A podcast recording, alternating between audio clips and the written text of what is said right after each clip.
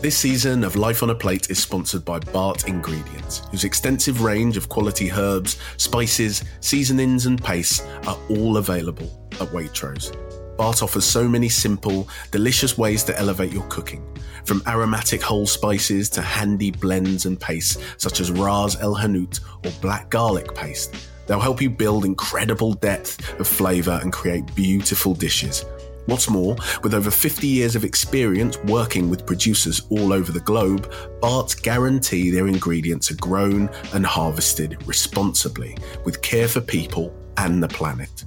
So, whether you're just starting out on your cooking journey or you're, forgive the pun, a seasoned chef, you can relax and trust Bart to open up a world of exciting flavour. Go to waitrose.com forward slash Bart to discover the range.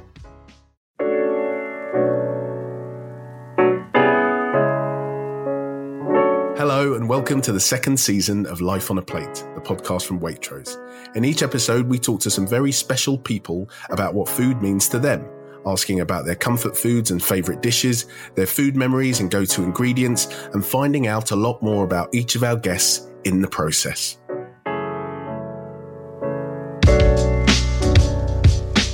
Alison, hello, how are you? Hey, I'm all right, thank you. How about you? How are you? I am pretty good. But I want to know from you what's been going on in your world, food wise, this week, or just generally, what's going ah, on? Just generally. Do you know what? Yesterday, I had a really good chat with a, a friend of mine who I work with, he has come up with a brilliant idea. He's got two daughters that he cooks with the whole time. Yeah. And he has got this leather notebook that he's had engraved with two of the phrases that they they always say when they're cooking. Oh, amazing. And he's just starting this collection of their favorite recipes now, which I just thought I thought is a really lovely kind of idea Yes. just to do now and it'll become a family heirloom and something that the girls yeah. and it did make me think it'd be kind of something do you do you write recipes down from your mum Yeah, no, that is a really, really good idea. And committing it to something Mm. that's kind of a beautiful kind of monument and setting these things down, it's definitely something that I've been really aware of, um, particularly with my mum and Yeah. my kids and those Nigerian recipes that are the food that I grew up on and my kids now love. You know, Yeah. they jollof rice is one of the few ways to get nutrients into the four year old. Um, and so, yeah, I, I did something similar. I got my mum a uh, yeah like a, a notebook and to try and set some of these things down because they just they just live in the ether or they live through us don't they yeah they just cooked without on by instinct without without committing quantities and that down if you don't yes yeah well are there things that you cook or do a certain way in the kitchen that are kind of hand me downs from people you've known like sort of people talk about heirloom recipes and things like that are there any things that you can think Well, of I was really lucky that, you know, I have got a collection of handwritten kind of recipes. They're mostly cakes from both sets of grandmothers. And Mm. I think there might even be a great grandmother recipe in there too. There's a Mm. lot of date and walnut cake, but they all seem to do the same cake. But there's like Nan's boiled fruit cake. And actually, um, my lemon drizzle is based on a version of one that my Ah. nan's friend used to cook, and that was in the notebook too. yeah, so yeah um, yeah, there's there's recipes that you just do the whole time. Although mum's beef stroganoff, I think, will always be the best because she doesn't actually write down the quantities of you know the dry sherry that she puts in because it's always a generous glug. But yeah, it's good. Yes. Well, yeah, my for me it's it's definitely it's definitely the same sorts of things and it's and it's got that cultural um mix as well and so you know I've got things that I've got from like my wife's side and brought in like you know I I'll never have a boiled egg uh, and soldiers without a little pile of salt and pepper on the side. And that's something I've adopted that comes from like my wife's family. And every time I do it, I think of that. And it's really nice to have those kind of links across the generations and through different cultures. And actually, that is not the most obvious of links, but it does actually tie in quite nicely with our guest today, who is Johanna Konta, who is the British women's number one tennis player. And she has got the kind of cultural mix that we're talking about. She was born in Sydney in Australia. She moved to the UK at a young age, at the age of 14 and represents Britain. Her parents are Hungarian. So she's got that really fascinating mix of different cultures. And that's something that, that I'm looking forward to uh, finding out a bit more about. But also, if you're not into tennis, you might also recognize her from when she was on the celebrity Great British Bake Off Stand Up to Cancer last year. So I'm really looking forward to talking to her about her baking and uh, just you know how she eats it and stays an athlete. Yeah, completely. I'm sort of trying to. Hopefully, I won't just badger her about kind of serving hmm. tips for like a lot of it because I really do. I'm a sort of like you just want to get better uh, on the court, do you? I'm an enthusiastic but uh, quite hapless tennis player, so I kind of really want to know about that. But I think there's something psychologically fascinating about tennis players. They seem so emotionally robust and able to withstand this unbelievable pressure, particularly in Johanna's case, when, you know, she's on centre court at Wimbledon and the nation's hopes are on her shoulders. So I really want to know more about what it's like to, uh, to have that, to have that kind of looming and to handle it as brilliantly as she does. It's going to be fascinating. Definitely. So here is our conversation with Johanna Konta. Johanna, thank you so much for doing this. Lovely to be introduced to you. No, thank you for having me. I'm really excited to be on here.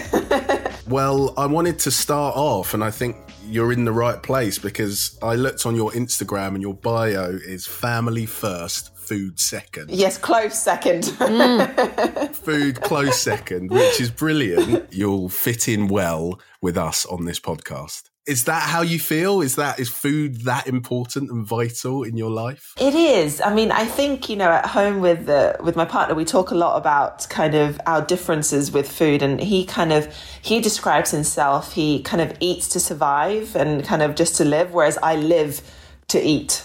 Mm-hmm. so oh, you know, I, I I love food and and it's been really interesting for me, I guess, through through my my profession as a professional athlete, I've had to also find different relationships with food. Sometimes it's for fuel, but sometimes it really is for enjoyment. I, I get a lot of enjoyment from good food, from making good food, from ordering good food, from, yeah, so I just, I, I get a lot of enjoyment from food. yeah.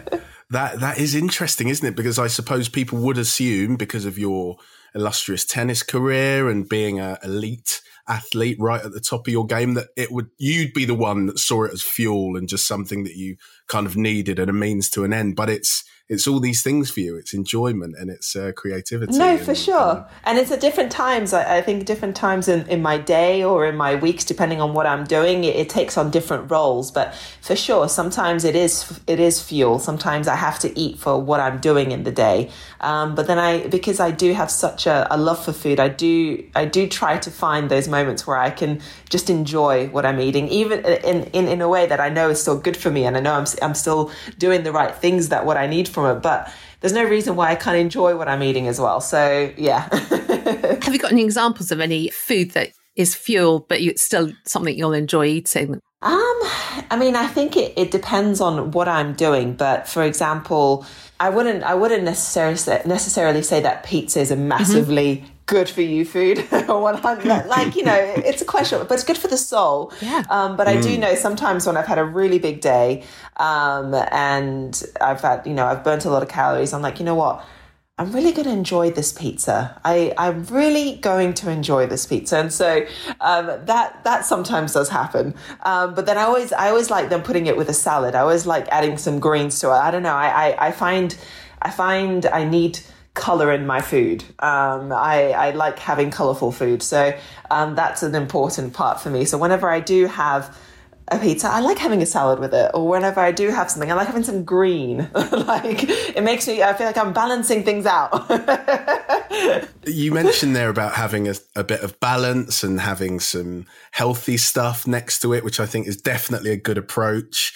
Has that always been the case? Um, you know, I think I, I have an interesting mix when it comes to food. I mean, obviously, mm. I hmm. think food habits are very much cultivated in your in your immediate surroundings when you're young. Mm-hmm. Um, it comes through your parents and in, in the environment that you grow up in.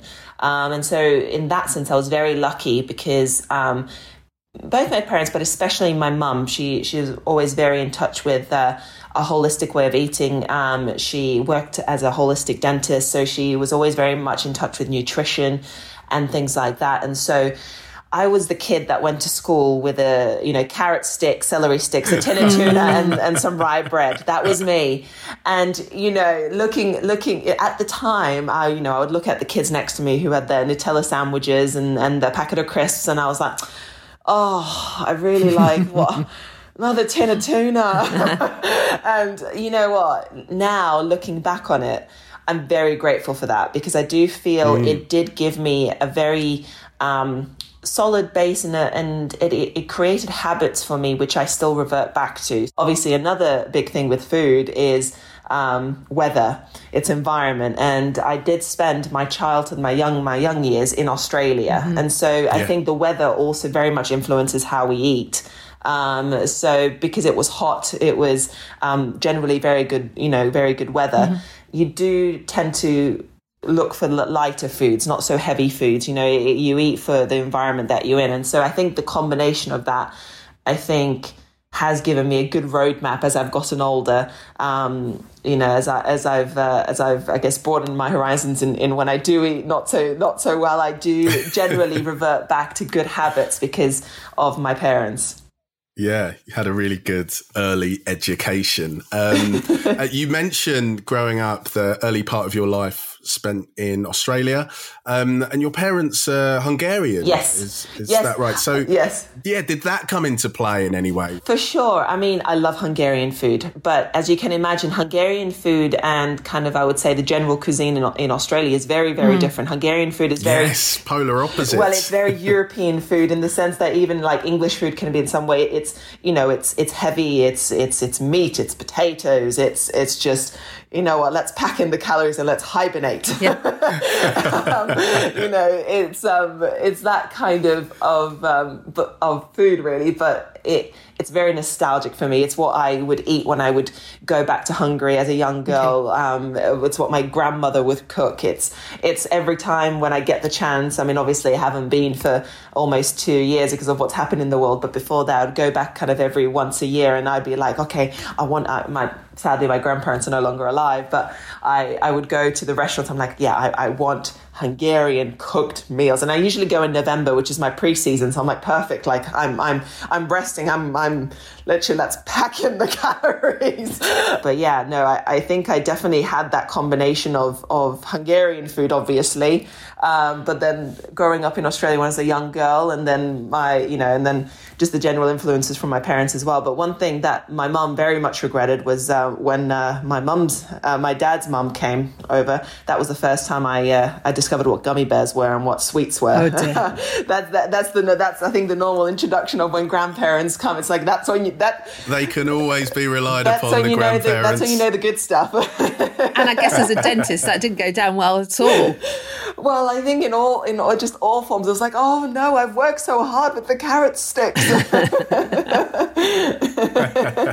the Hungarian food. What kind of things are we talking about? You mentioned a few things there. Are they? Are they... So it is. It is very um, meat and yeah, meat and potato based, meat and carb based. I think very much so. Um, but I, what I noticed in Hungarian food as well. I mean, we have a lot of stews. Yeah. We have a lot of mm. um, uh, like. Um, stews and like pork knuckles, like uh, mm. um, in the like meats in the oven and things like that. We have a lot of soups, a lot of different kind of soups, like goulash yeah. soup and oh, yeah. um, right, things like course, that. Yeah. Um, dumplings like pierogi. Yeah, du- no. dumplings. Yeah, you do get dumplings there as well for sure. Um, you get a lot like stuffed cabbages or stuffed peppers or like things like that as well. Um, but one thing that I, I found there, which I think has been interesting with with my partner who's English um, is whenever we have a heavy meal, we always have something light on the side. So you always have like a cucumber salad okay. or a a cabbage salad or something that's a bit tart, a bit light. And so I've noticed that whenever I eat kind of heavier meals or whenever I have a meat and potato, I always, I always have to have a salad. And I remember um, when uh, my partner and I we started living together, he was always like, why do we have to have a salad with this? Or why do we have to? I'm like, why would you not have a salad yeah. with it? I mean, where do you get the freshness? I mean, you need the freshness to keep going. I guess it's those foundations that your mum laid down. It's kind of getting that balance right. Yes, but even in, like when we just make some steak and do some roast potatoes at home, I'm like, I need to have a salad mm-hmm. with it. I can't just have a you know steak and some potatoes. Like I need a salad. I need I need that kind of literally that freshness to keep going. Mm. Otherwise, I'm like, this is too much. I can't handle it's not this. Just steak and chips. It's got to have. Yeah. do you do yes. much of the um, cooking at home? Would you cook Hungarian, or do you just wait until November when you go and visit? I haven't yet ventured into the into my my Hungarian roots of cooking yet. Mm-hmm. I, I, had my aunt visit me a few years ago, and she gave me a few recipes which I have uh, I have written down just for chicken noodle soup and for um, making uh, csirke which is basically like a chicken. Um, a chicken stew, like a paprika chicken stew, um, with like little nokedli, which is called, which is basically almost like gnocchi, but not made out of potato. They're not made out of potato, so it's more of a flour based pasta essentially, yeah. but they're mm. more like little little dumplings essentially. That's what they look like. Right, like yeah, um, yeah but I haven't, and, and also apple apple pie, nice. like the Hungarian version of apple pie. Um, but yeah, but I haven't yet ventured to to make it yet. Um, I think you know I, I moved out of home for the first time back in 2017, mm-hmm. and that's when I, I kind of unleashed myself on on my own kitchen. Um, and to be honest, actually what really opened my eyes to cooking and, and the the really in, enjoying the process of cooking of buying ingredients of of setting up of going through the whole method yeah. um, was actually funny enough through the Waitrose magazine. So Brilliant. where I, yeah, so where I live and I, have got actually two folders at home and I can send you photos of this of like I've I've I've been collecting the Waitrose magazines for years now since 2017 That's since I've, I've lived, and so I keep I keep all the recipes that I love and so, you know, every every month I get them, I'm like, no, no, no, yeah, yeah, no, like that, like they're making that, I'm making that. And you know, I, I one thing I'm very excited about is when I'll have the time and when I'll have lots of children to cook for. You know, I'm gonna make that one day, I'm gonna make that one day. So there's stuff I've made and there's stuff that I, I'm going to make one day.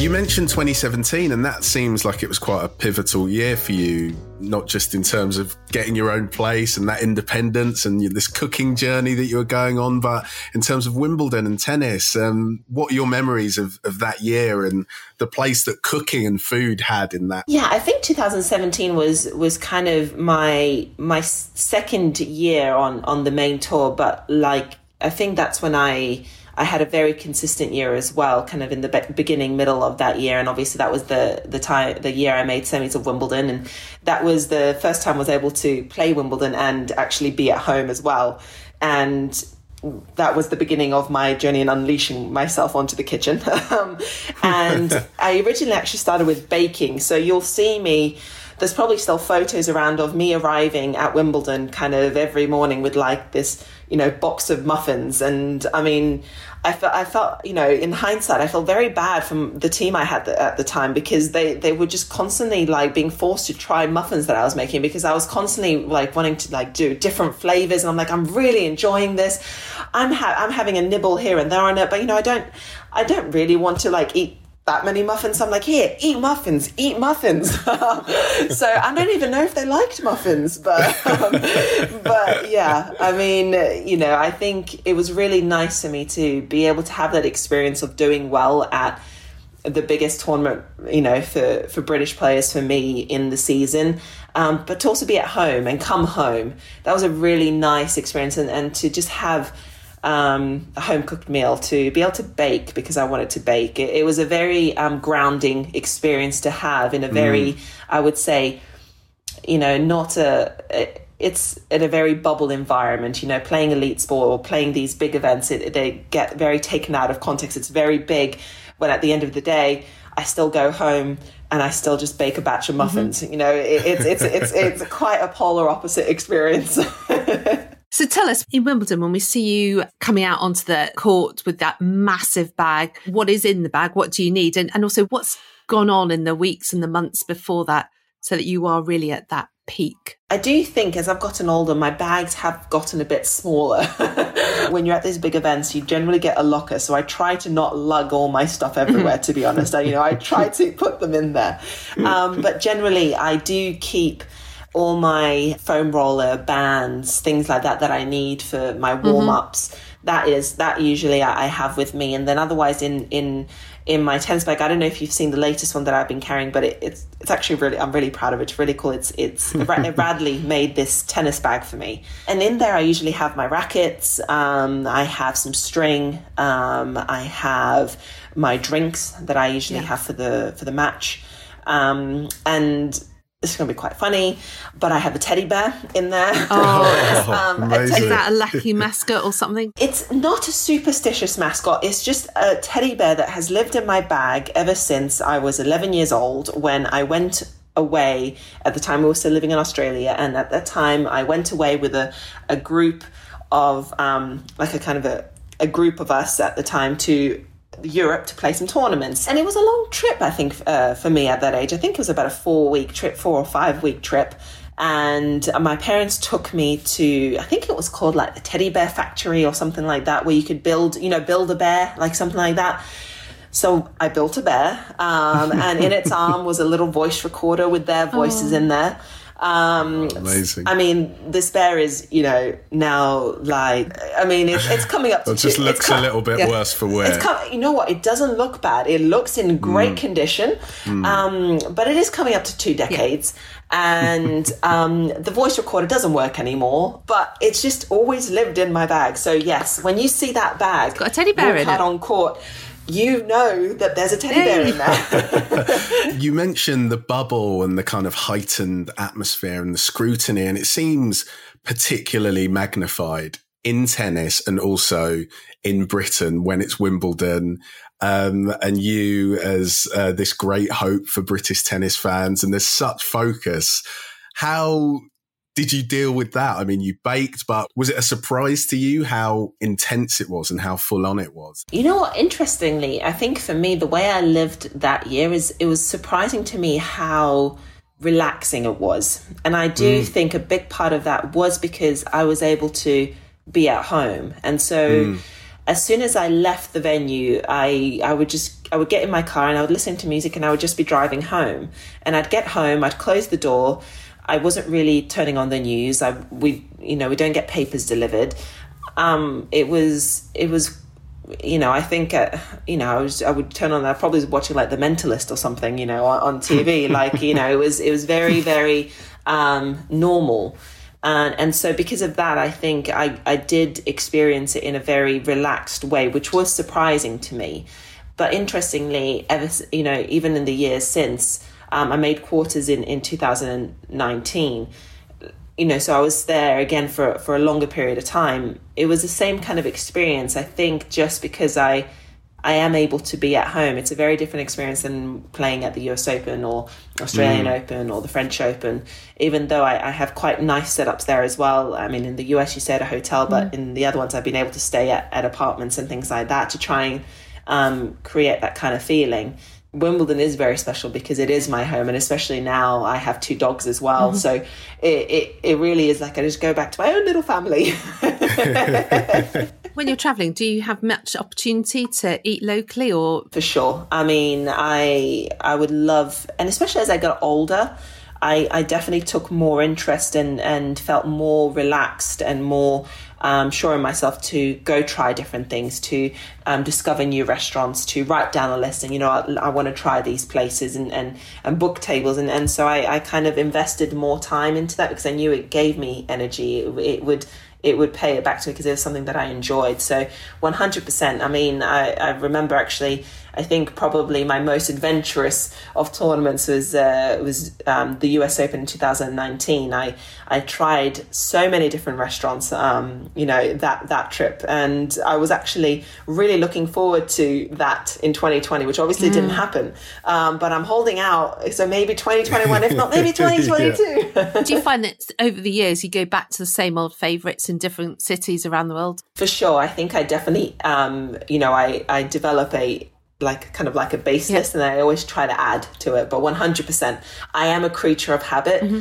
So I, I have no problem with, with eating the same thing lots and lots of times because I'm like, you know, it's good. I like it. I enjoy it. um, but I think obviously as I got older, I definitely try to add some variation, try new things and add new restaurants. But 100%, I, I always pay homage to, uh, to the things that have done good by me.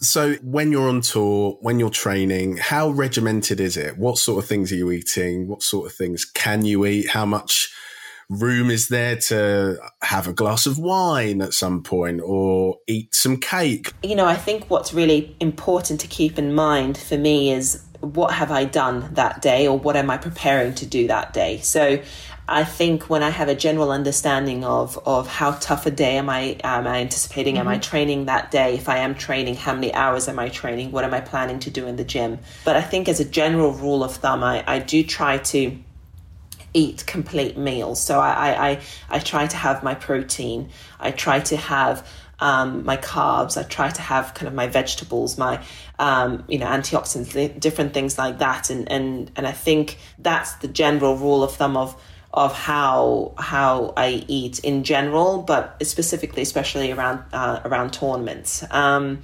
but you know, I again, when a tournament is finished, or if I've had a really big day, a pizza might might pop up. Mm-hmm. I don't know. Pizza's back. yeah, I might, it yeah. might pop up. I, I, can't. I can't confirm nor deny. do you um, have a natural um, instinct for nutrition, or do you work closely with sports nutritionists? Do you have is, is there a nutritionist as part of your team? So we do have a, um, a yeah. No, I do work with someone who who I bounce ideas yeah. off, who I look for guidance from. Um, you know, I think. Uh, you know as you get older as well you know i think there's different challenges i've even noticed with with me as i'm i'm 29 turning 30 mm. this year my body doesn't react the same to food as it did when I was in my early 20s. Yeah. Like, you know, it, it, there's definitely different habits and, and different ways that my body reacts to food. And so I, I, I am trying to stay very. In what way? Sorry well, if you don't mind. No, no, I feel like I actually feel like that I don't burn um, food as quickly, I don't burn calories mm. as quickly.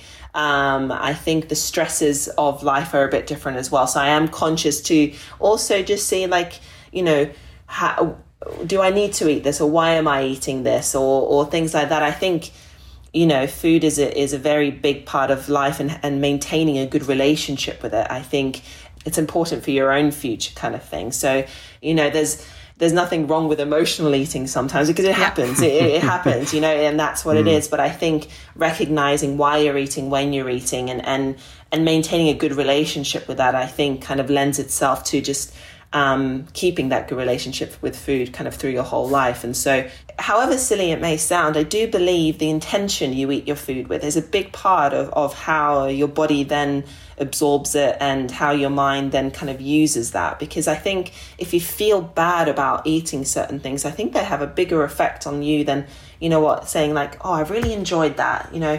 I really enjoyed that, and I'm going to move on, and and and and I'm, i might eat something different tomorrow, or you know, later today. But I think having kind of a, a, the kind of mindset that is positive around what you're doing, I think definitely helps in in digesting things better, in in in being able to then make good choices as well, and and and things like that. I think, um, yeah, feeling bad about what you're eating. I think you know it's a slippery slope. Not that there's there's mm. also a place for that as well because that also you know can correct us in a, in a path that we're on if we're not happy being on it. Um, but mm. I think just being forgiving and kind to yourself is very important when it comes to food. Are there any foods or eating memories that are particularly tied to like a moment of triumph for you or of happy memory on the court or even something that you know soothed you after you were disappointed in a match you know what i think my biggest food memories are always tied to family. Mm-hmm. Um, mm.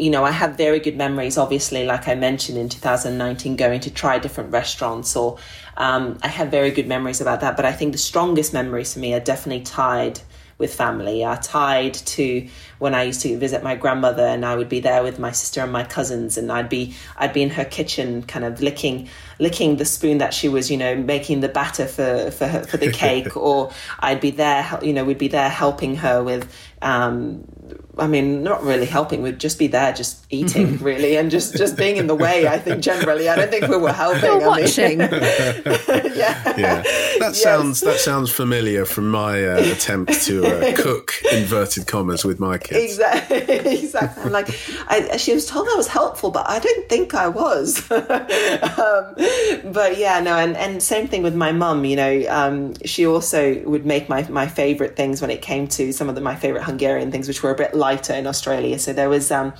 a in Hungary during the summer months. You usually there's usually available kind of like a fruit soup or like a, a sour cherry soup. Um, which I absolutely love. And so my mum would make that for me usually for Christmas because it was the sum, you know, summer in Australia for Christmas. And she's even made it for Christmas at home in the UK.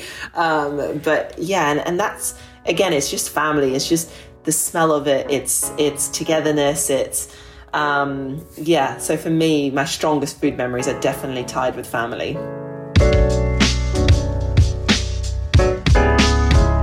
You mentioned your parents um, in terms of watching you. Do they get as wrapped up in the action? Do they get as stressed? Do they kind of hit every ball? Like how how close are they to your to your career? Because obviously it was a huge sacrifice for the family, and you know relocating, and you know it was kind of you're all in it together, really. Yes, no, for sure. I mean, you know, I think as as the years have gone and as time has gone, obviously their involvement in my tennis has had to adapt and change with it. Um, you know, I, I turned 30 this year. I my my setup with my team is very different than, you know, when I was a young girl, when we first, you know, moved from Australia, I was 14 years old and, and they were very much funding my tennis still. They were very much trying to guide me on my journey and and slowly as is normal and as is a natural progression with kind of, I guess, any child leaving the nest, so to speak. You know, I I've, I had to take ownership and, and control over my own my own business, my own journey, and and I think they've kind of been on that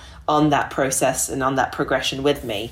Um, so I wouldn't say they are as involved or in the same way, but I think they are as invested emotionally and as supportive mm. of me. Most importantly, as supportive of me as ever. You mentioned uh, stresses a little while back, and this has been such a challenging period, particularly as a tennis player when you're used to traveling the world. And I can't imagine what that must have been like when everything stopped, not just for you, but for your team. And you've talked about this bubble throughout and the idea of bubbles existing long before they entered the sort of popular usage um, in this past year. How have you coped through all that? What are your kind of memories of having that battle really i mean it, it's very funny you mentioned bubble it, it is very true the meaning of bubble has taken on a very different meaning from you know mm. pre-covid to now with covid and post-covid i think it's a very different meaning um, but for sure you know i think I think this was definitely not 100% not specific to tennis players. I think athletes in a lot of different professions. I think there was a mm. period where you lost your purpose a bit, you lost your place. Mm. And, and I think a lot of people would have really struggled with finding a routine, finding a, a purpose to, and also almost still keeping in mind there is, there is an end to this, there is an end goal, there is, there is something that is going to come after this. This is not permanent. And for sure, as an athlete, as a tennis player, um, you know, we, we train to compete, we train to perform. And so when you take away that that ability to compete, ability to perform, it it, it, it doesn't leave us with much. It, it, you know, it's a bit of limbo state. Like, what am I training for? And then add in the in the environment that you know you can't really train. I was training in my living room for nine weeks and you, you don't have access to equipment that you need to keep your body at, at, at a state that in, it, it requires to be able to perform. It's tricky and you know it, it, it definitely tests your resolve and it, and it tests your ability to stay present and and um, and to keep a perspective and a big picture. You know, there was a lot of things going on in the world at that time which warranted a lot more attention and, and a, a, lot more a lot more sympathy than you know poor tennis player can't do her leg press you know you know you know so you know keep, keep keeping things in, in, in perspective a little bit mm, um, but for sure you know as from my own personal experience and in a very selfish way for me, you know, that was a very difficult period for me to be able mm. to to just keep an keep a light mind, to be able to wake up each day and you know prepare to just do my kind of two to three hour training session in my living room and you know put out the the things that I had pack them away and and it, it was it was monotonous it was draining yeah. and and it yeah. was very difficult um, but I do have to say that when um, restrictions start, started to ease a little bit, and when, once we got to a point where elite sport got those exemptions to be able to mm. open up their training centres and allow athletes back, we were one of um, our tennis federation was one of the places that was able to do that. So I remember, I think it's about nine weeks after lockdown, so it would have been, I guess it was kind of late May, mm-hmm. um, at mm. some yeah. point like that. Um, stepping on court and hitting for the first time Oh, that was, and I think it, you know, I don't know if you remember, but the weather was amazing, yeah. kind of April, wow, May. It yeah. was like, and I was like, oh my gosh, I've never felt so alive. Yeah, yeah, yeah, yeah. That's so, incredible. Yeah, so, yeah, yeah. So that was that was um that was a really nice experience for me to have that kind of feeling of, you know what, I really love what I do. I love playing tennis, yeah. and just to have that back. In terms of the kind of mental robustness as well, that it seems like you need to have to not just be an elite athlete, but particularly in tennis, like there's something about the focus. And as you say, it's a skill based mm. thing, and those abilities can seem to desert you suddenly if you're panicked. Um, is that something that you that you can learn? Do you feel like you've always naturally been that kind of character, like from when you were younger? Have you been quite confident and driven? Um, I think I've I've always had the characteristics of being driven, of being hardworking, um, I think I get that a lot from my dad, especially. I think he, he's very much a workhorse in the family, and I, I think I, I did get a lot of that from him. And I obviously, growing up with my parents, you, you take on you take on hopefully the best parts of them, and like they like to think and leave leave leave the worst parts off. Um, so yeah, no, I had that was I think part of my base. I think for me. Um, confidence, I, I wouldn't say necessarily that was massively my strong suit. I think I, I, I think I always had a general, um, I think a, a general kind of peace of with who I was. I, I never wanted to be anyone other than who I am.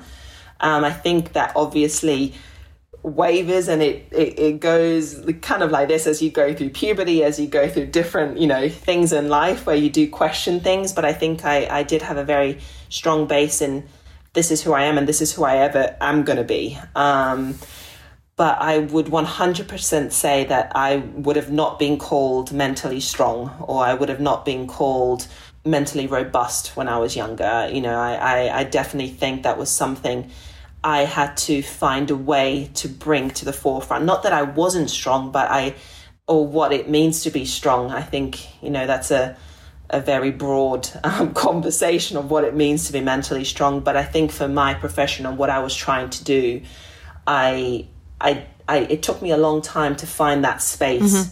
to be mm. able to um, cope with what I needed to cope on court with. You were in the 2020 Celebrity Great British Bake Off. How did you cope with the stress of being under Prue and Paul's gaze? I'm not sure I coped, to be honest. was it worse being in the tent than on the court? 100% it was, because if you think about it, you know, when it came to a tennis court, I've been spending time on a tennis court for, mm. you know, for over two decades now. And I've never been in a bake-off tent in my life. Um, and I, I was very nervous. I was very nervous. And I'm pretty sure you can probably see clips of me like with like massive sweat patches just because I'm like, I am, I am, I am like so much performance anxiety here. Like I don't even know what to do with myself. Um, and it was two, it was honestly two of one of the like some of the two best days of my life. Um, it was incredible. It was such a good experience. It was it was for such a great cause. And interestingly, I had to also keep perspective there because I had to remind myself why I'm there. I'm there to support a great cause, a really important cause, not to prove how good I am in at baking. You know, like like okay, get, you know, like just take a step back here. You know, it's it's not a big deal if my sausage dog cake happens to be the leaning tower of Pisa. It's fine.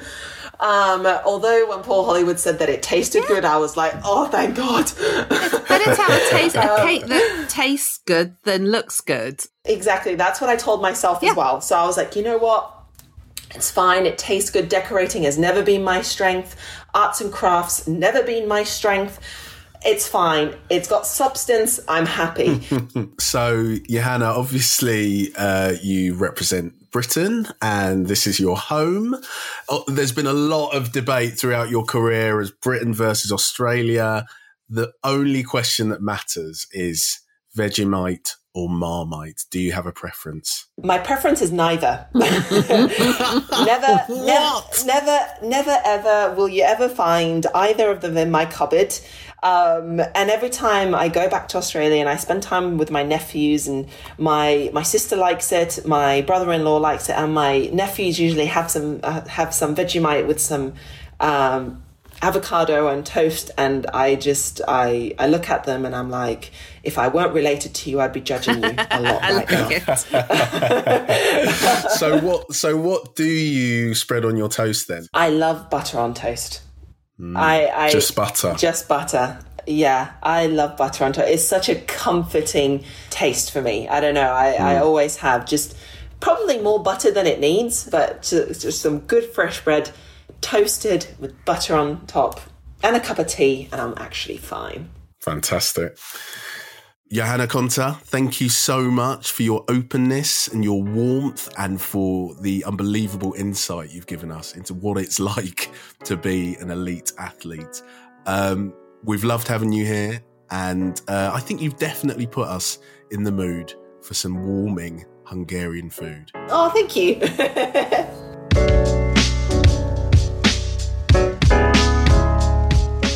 You've been listening to Life on a Plate from Waitrose. I'm Jimmy Famurewa. Thank you to my co host, Alison Oakervee, and our guest, Johanna Konta. To learn more about the series, go to waitrose.com forward slash podcast and please subscribe wherever you get your podcasts.